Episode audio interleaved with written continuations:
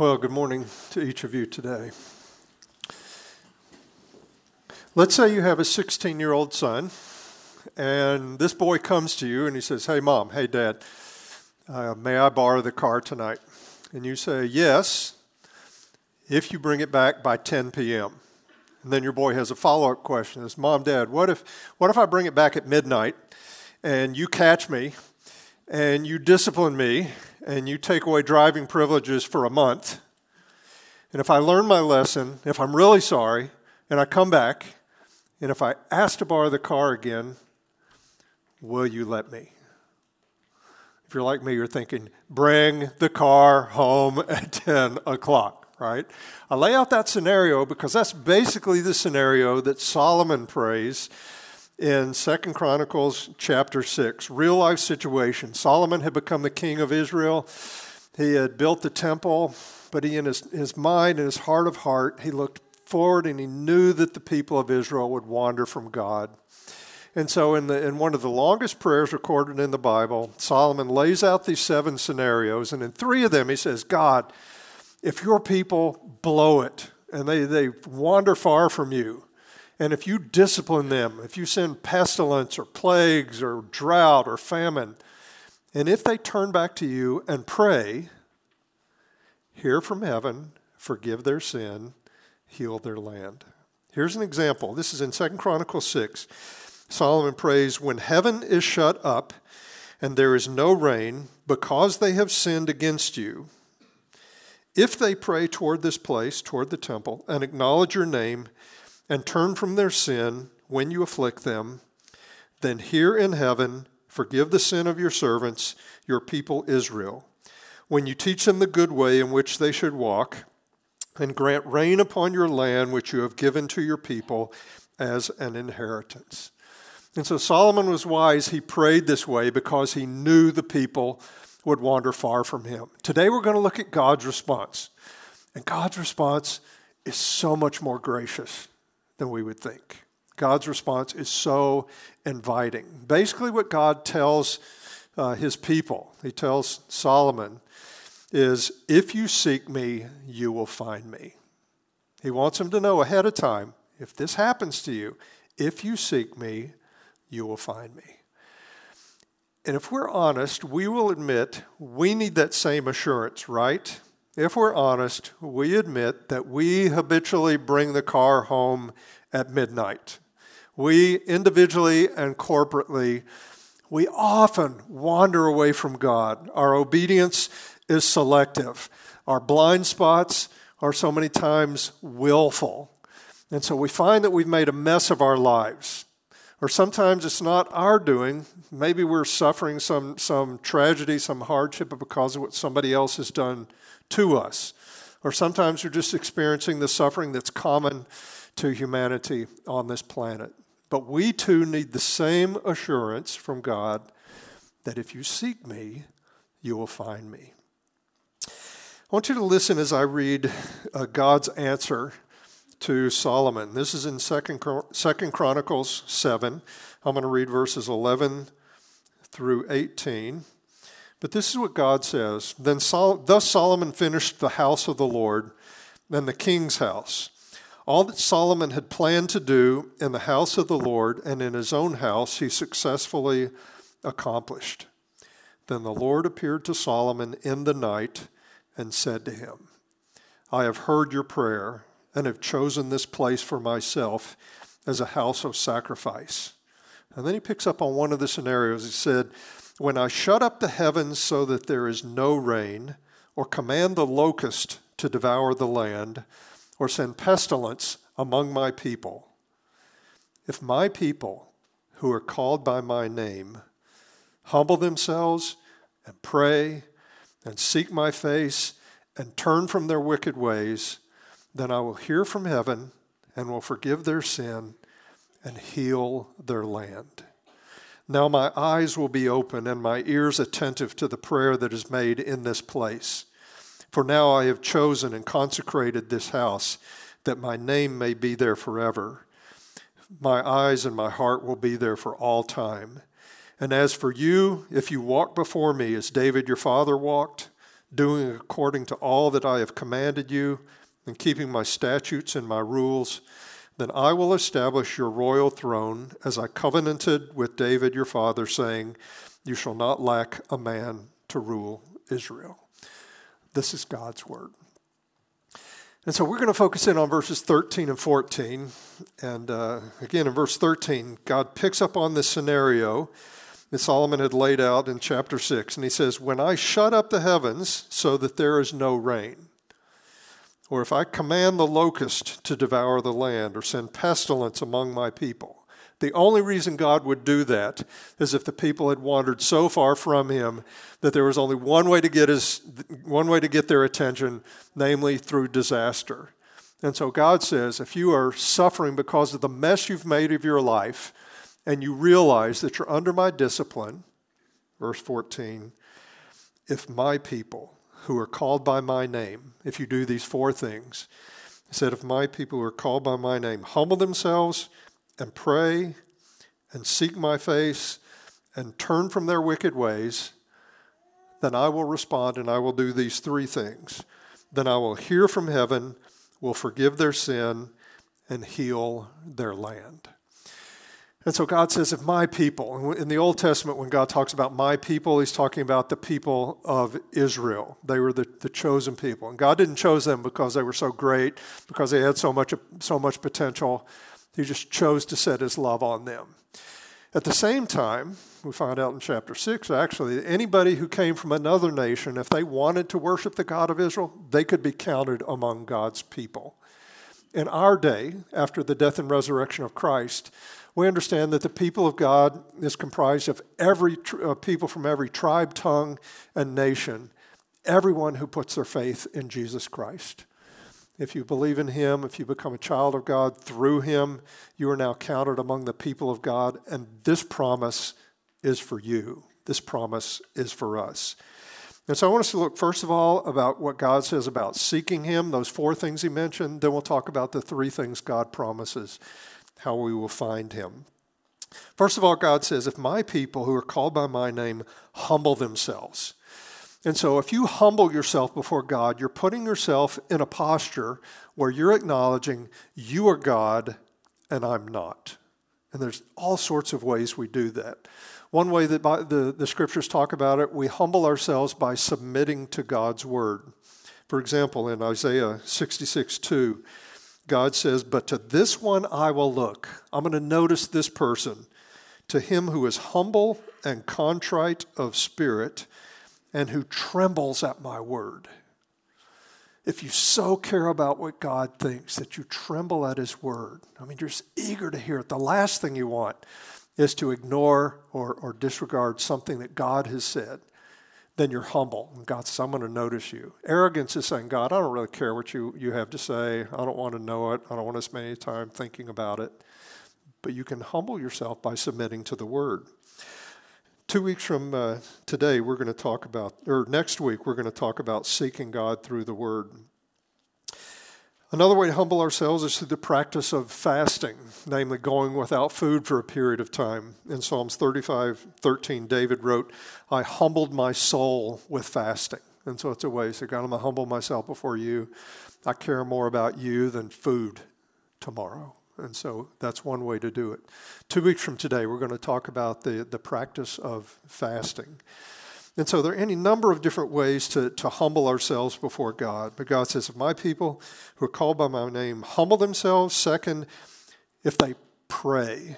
In Second Chronicles 6, Solomon had asked, God, if we're in a desperate situation because of our own doing or somebody else's, if we pray, will you hear us?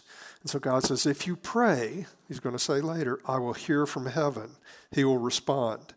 Three weeks from today, we're going to talk about seeking God through prayer. Jesus said very directly, those who ask, receive. Third, God says, if my people who are called by my name seek my face, when the Bible talks about God having a face, it doesn't literally mean that he has a face up in heaven, but it means that he's a personal God. He's not a force, he's not a, an inanimate power. But if God has a face, that means he has eyes. He sees us. He has ears. He hears us. His mouth, he speaks. He has facial expressions. And so if we seek God's face, we pay attention to Him as a personal God. And so if you have a dog, you know what it means to seek your face. We have this we have this Sheltie. We called her Molly the collie, that uh, for 14 years. And sometimes I'd be sitting there at the table, I'd be reading or praying or thinking, and I'd have this sense somebody's looking at me. And I would turn around, and Molly's just staring at my face. It's as clear as if she had said it out loud. She was saying, Will you take me outside now? Or sometimes I'd sneak up on Molly and I'd say, Molly. And she just immediately, whoo, she just seek my face. She wanted to know, Are you happy? Are you mad at me? Are you ready to play? What is it? And so that's what we're talking about. When you seek God's face, you just lock in on who God is. You want to understand Him. And if you're rooted in the scripture, you're not just making things up. No, you'll experience God as a good shepherd who leads you and protects you and, and provides for you. You'll experience him as a good father who loves to give good gifts to his children. You may experience him the way the disciples did when they were in the boat and the storm was raging. And Jesus said with sadness, O ye, o you of little faith. And so if we seek his face, uh, God says, if you do these four things, if you seek me in this wholehearted way, you humble yourself, you pray, uh, you, you, wait, I missed one. If you humble yourself, you seek my face, uh, you, oh, I've got one more to go. Sorry. The fourth one is you, you seek my face. Fourth thing, and turn from your wicked ways. And this is the way that the Bible talks about repentance. And so if you're heading this way and you repent, you turn around and go a different direction. And so, turning from our wicked ways, this is something we're responsible to do. Nobody can do it for you. So, when God convicts you of something in your life that is wrong, God says you need to turn from it. You don't do it independent of His Spirit, you don't do it independent of other people. You have other people to pray for you and encourage you, but you have to do it. And so, I, I find that there's a certain power in naming things using biblical terminology. We tend to talk about our sins as struggles. But when you name something as wickedness or evil, it's a whole different experience. There's this urgency. That's something that will, will cause me damage. It will, it will be a harm to the people around me. There will be this urgency to turn from it whether it's pride, whether you're judgmental, whether it's anger, whatever it is. You're much more likely to understand it's destructively and turn from it if you name it. And so God says, if you seek me in this comprehensive way, then he says, you will find me. And this is what makes it worth it to seek God. I'm at a point in my life, I'm not just, I'm not just seeking God because I, I'm supposed to going through the motions. I want to seek God and find Him. He's promising, I will actually come through for you. I will do things for you. And notice what He promises here. This should light a fire under us. This should make us give us a sense of urgency here. God promises, first of all, I will hear from heaven. And to hear from heaven means that He will hear favorably. And uh, when we seek Him in these comprehensive ways, we can be confident that God will hear from heaven and respond in mercy and grace and ways of, of kindness that we, we, we don't even think of. Second, He says, I will forgive their sin. And when God forgives your sin, He basically says, You have offended me. You owe me a debt, but I am never going to make you pay for it. I'm going to bear that debt myself. And so I'm never going to rub it in your face. I'm not going to hold a grudge. When God forgives you, I mean, your, your relationship is restored. And we understand, living after the, the cross, we understand that our forgiveness is based on the death and resurrection of Jesus. You put your faith in Him, you are forgiven, and when you sin, you confess it, and you experience a new experience of your forgiveness. and so that's what God promises. Third, God says, I will heal their land. And in the original context, of course, that was the promised land. That was the land of Canaan. And depending on the type of um, judgment or discipline he had brought to them would depend on the healing. If he had closed up the heavens so there's no rain, healing would mean bringing the rains and, and causing the ground to be fruitful again. And in the, in the Old Testament, you see this in like J.R.R. Tolkien's writings and C.S. Lewis. Uh, the condition of the land reflected the condition of the people's heart. And so healing their land reflected that he had healed their, their hearts. And in the new covenant, of course, the people of God are scattered throughout all the nations. And so when God, this, this promise to heal their land, for us, that means at the very least, He's going to heal the deep places in our hearts. History would also suggest that when the body of Christ in any location experiences God's fullness and experiences God's power, that there's often a ripple effect out into the community, in the cities and the nations where the people of God live. And so, this is the invitation that God tells us if you seek me, you will find me. You will experience this, this restoration of your relationship with me, and I will come through for you in gracious ways, kind ways, powerful ways. I will do things for you that you cannot do for yourself. And the place to begin is to enter into a relationship with God through faith in Jesus. If you put your faith in Jesus Christ, you say, Jesus, I believe that when you died, you died for my sins. If you believe that, something so miraculous happens that you have new desires, you have new appetites, you have new ambitions.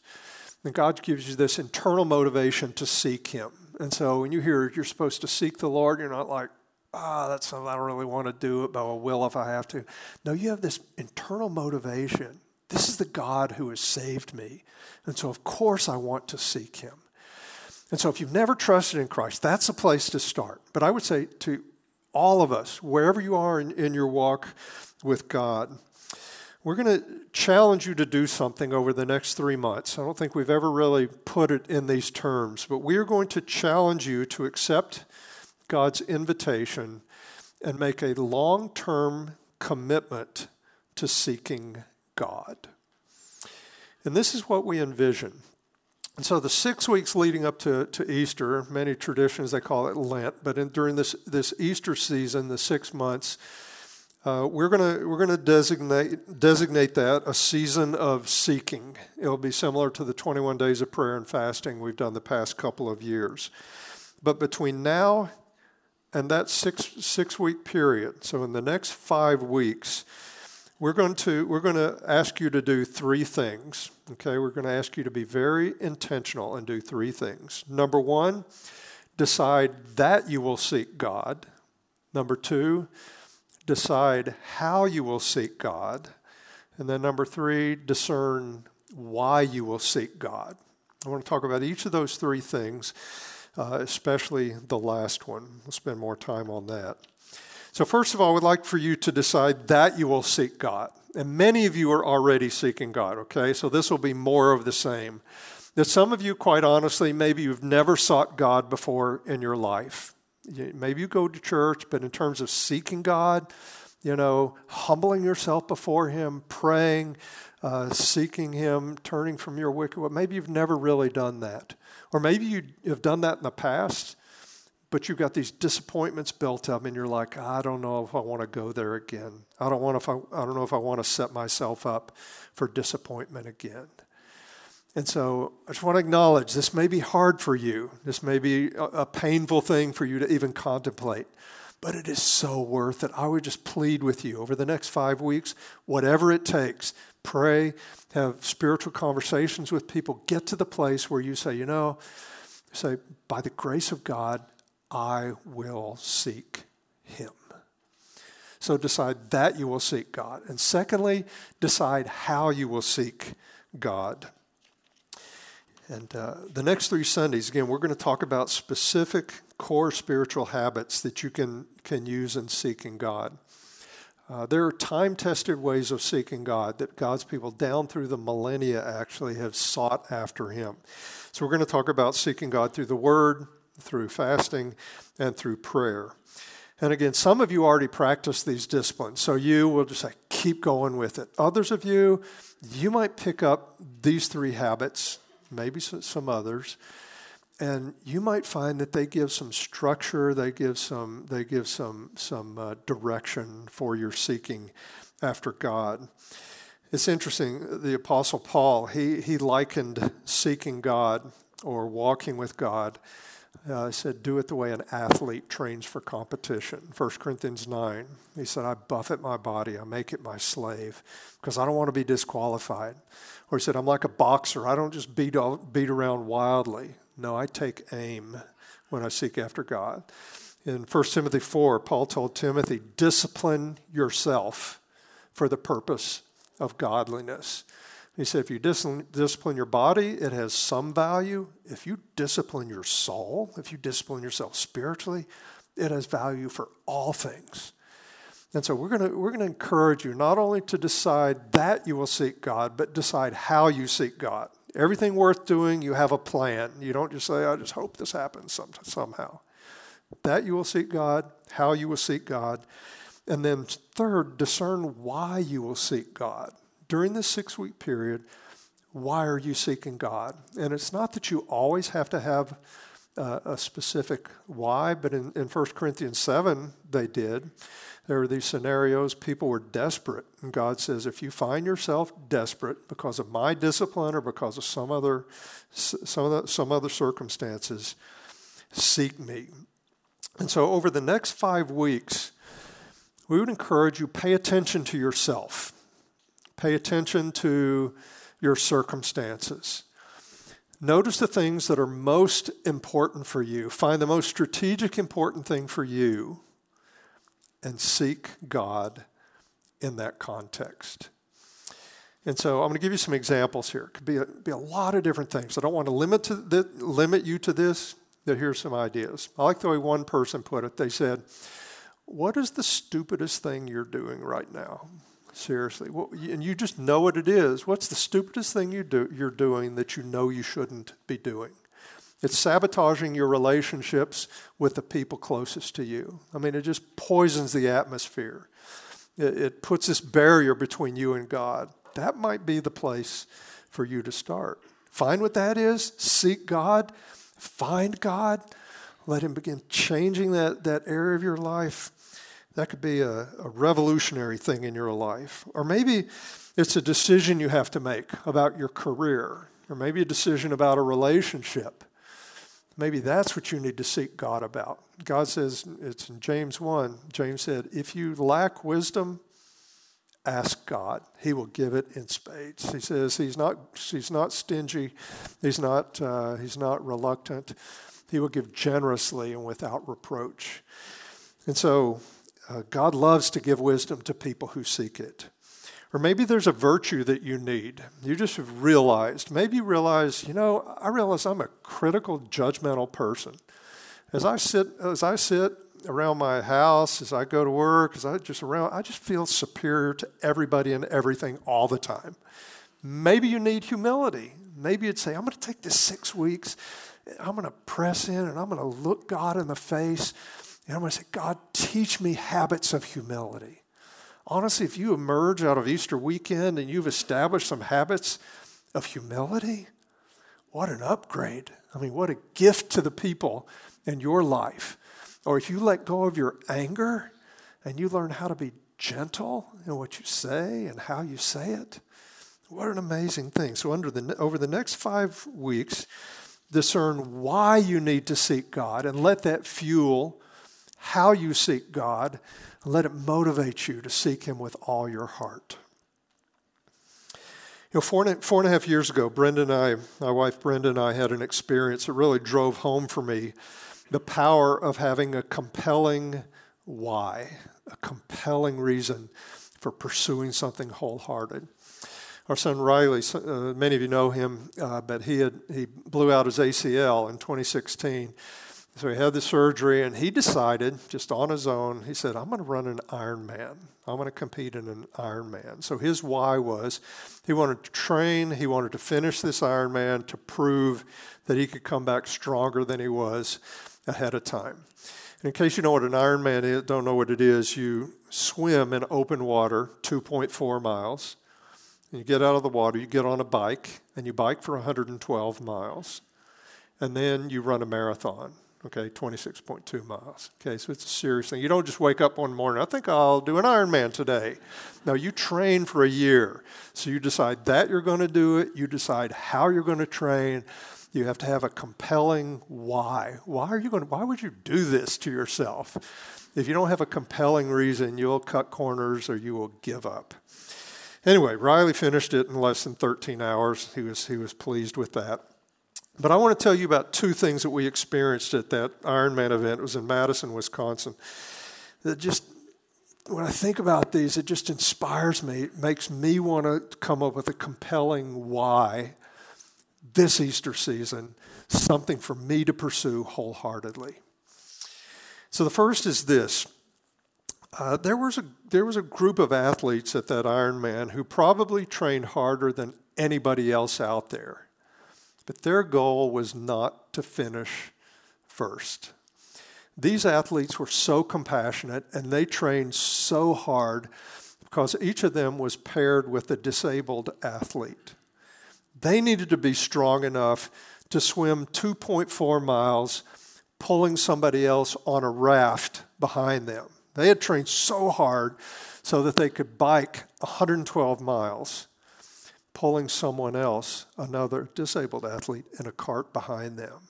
They had to train so hard, be so fit, that they could run a marathon pushing another in a runner's runner stroller in front of them. So they weren't they weren't training just to cross the finish line themselves. They wanted to get somebody else across the line as well. And you and I see whether you seek God or not, it doesn't only affect your life.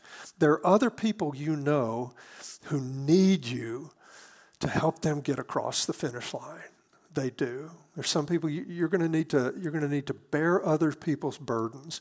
If you're not spiritually fit, if you are not you don't have spiritual resolve, spiritual strength, you won't be able to be there for them. You need freedom in different areas of your life because you know people. You need to help other people get freedom. You need to let go of your anger because there are people in your life who need to experience the kindness of God through you. And so, one reason we need to seek and find God is so that we'll be useful for other people. The other experience happened late that night. And so, Ironman starts at 7 a.m. They would send these fleet, these uh, you know, 50 or 75 people out into the water. They look like guppies swimming out there, and they just keep sending them out. But uh, that was 7 a.m. But the, the cutoff time was midnight. Okay, and so there were these elite athletes. They were impressive, and some of them finished the whole Ironman before others started their marathon. But you know who impressed me the most? Late that night, there were other kind of middle of the pack athletes who had finished the race, and they either stayed around or they came back to cheer on the people that were trying to cross the, the, the line before the cutoff time. And so at 11:30 that night, the downtown streets of Madison, Wisconsin, they were just lined with people. Many people had finished the race hours earlier, and they were cheering on people at 11:30 who were hobbling toward the finish line, barely walk. Some of them literally crawling the last stretch. 11:30, 11:45, 11:50, 11:55. The people who finish the race they have a voice. They have a powerful, when they cheer you on, they know what you're going through. There are people in your life who are ready to drop out of the, drop out of the race. My generation, I know a lot of people, they're like done. Oh, I did the Christian thing. I sought after God. I know people who peaked in college who are my age now. We all have people in our life who are going to be tempted to drop out of the race. They don't know if it's worth it, they don't know if it's even possible to, to cross the finish line. One of the reasons you and I need to train, not just for ourselves, is because we need to be in that great cloud of witnesses that can help other people run their race. And so we're going to challenge you seek after God. Decide that you will seek God, decide how you will seek God, and have a compelling why. God says, if you seek me, you will find me. And if you find God in these areas of your life, you will have a, an abundant life. You will have a life that God can use. Lord, we ask that you would work in our hearts. We pray that you would give us this desire to seek you. God, may it not be business as usual. We pray, God, that this would be a season where we, we take you seriously, we take you up on this offer, and we seek you with all our hearts. We pray, God, that you would lead us. Pray that in the next five weeks we would you would open our eyes, show us why we should seek you so wholeheartedly. We pray, God, that we would discern that, that you would lead us by your Spirit. God, we would seek you joyfully, sacrificially, that we would find you. God, I pray for those here today who uh, might be discouraged, might be just hear this and just think, yeah, no way. God, would you, with your kindness, melt our hearts? Pray that we'd be people who seek you wholeheartedly, humbly. In Jesus' name, amen.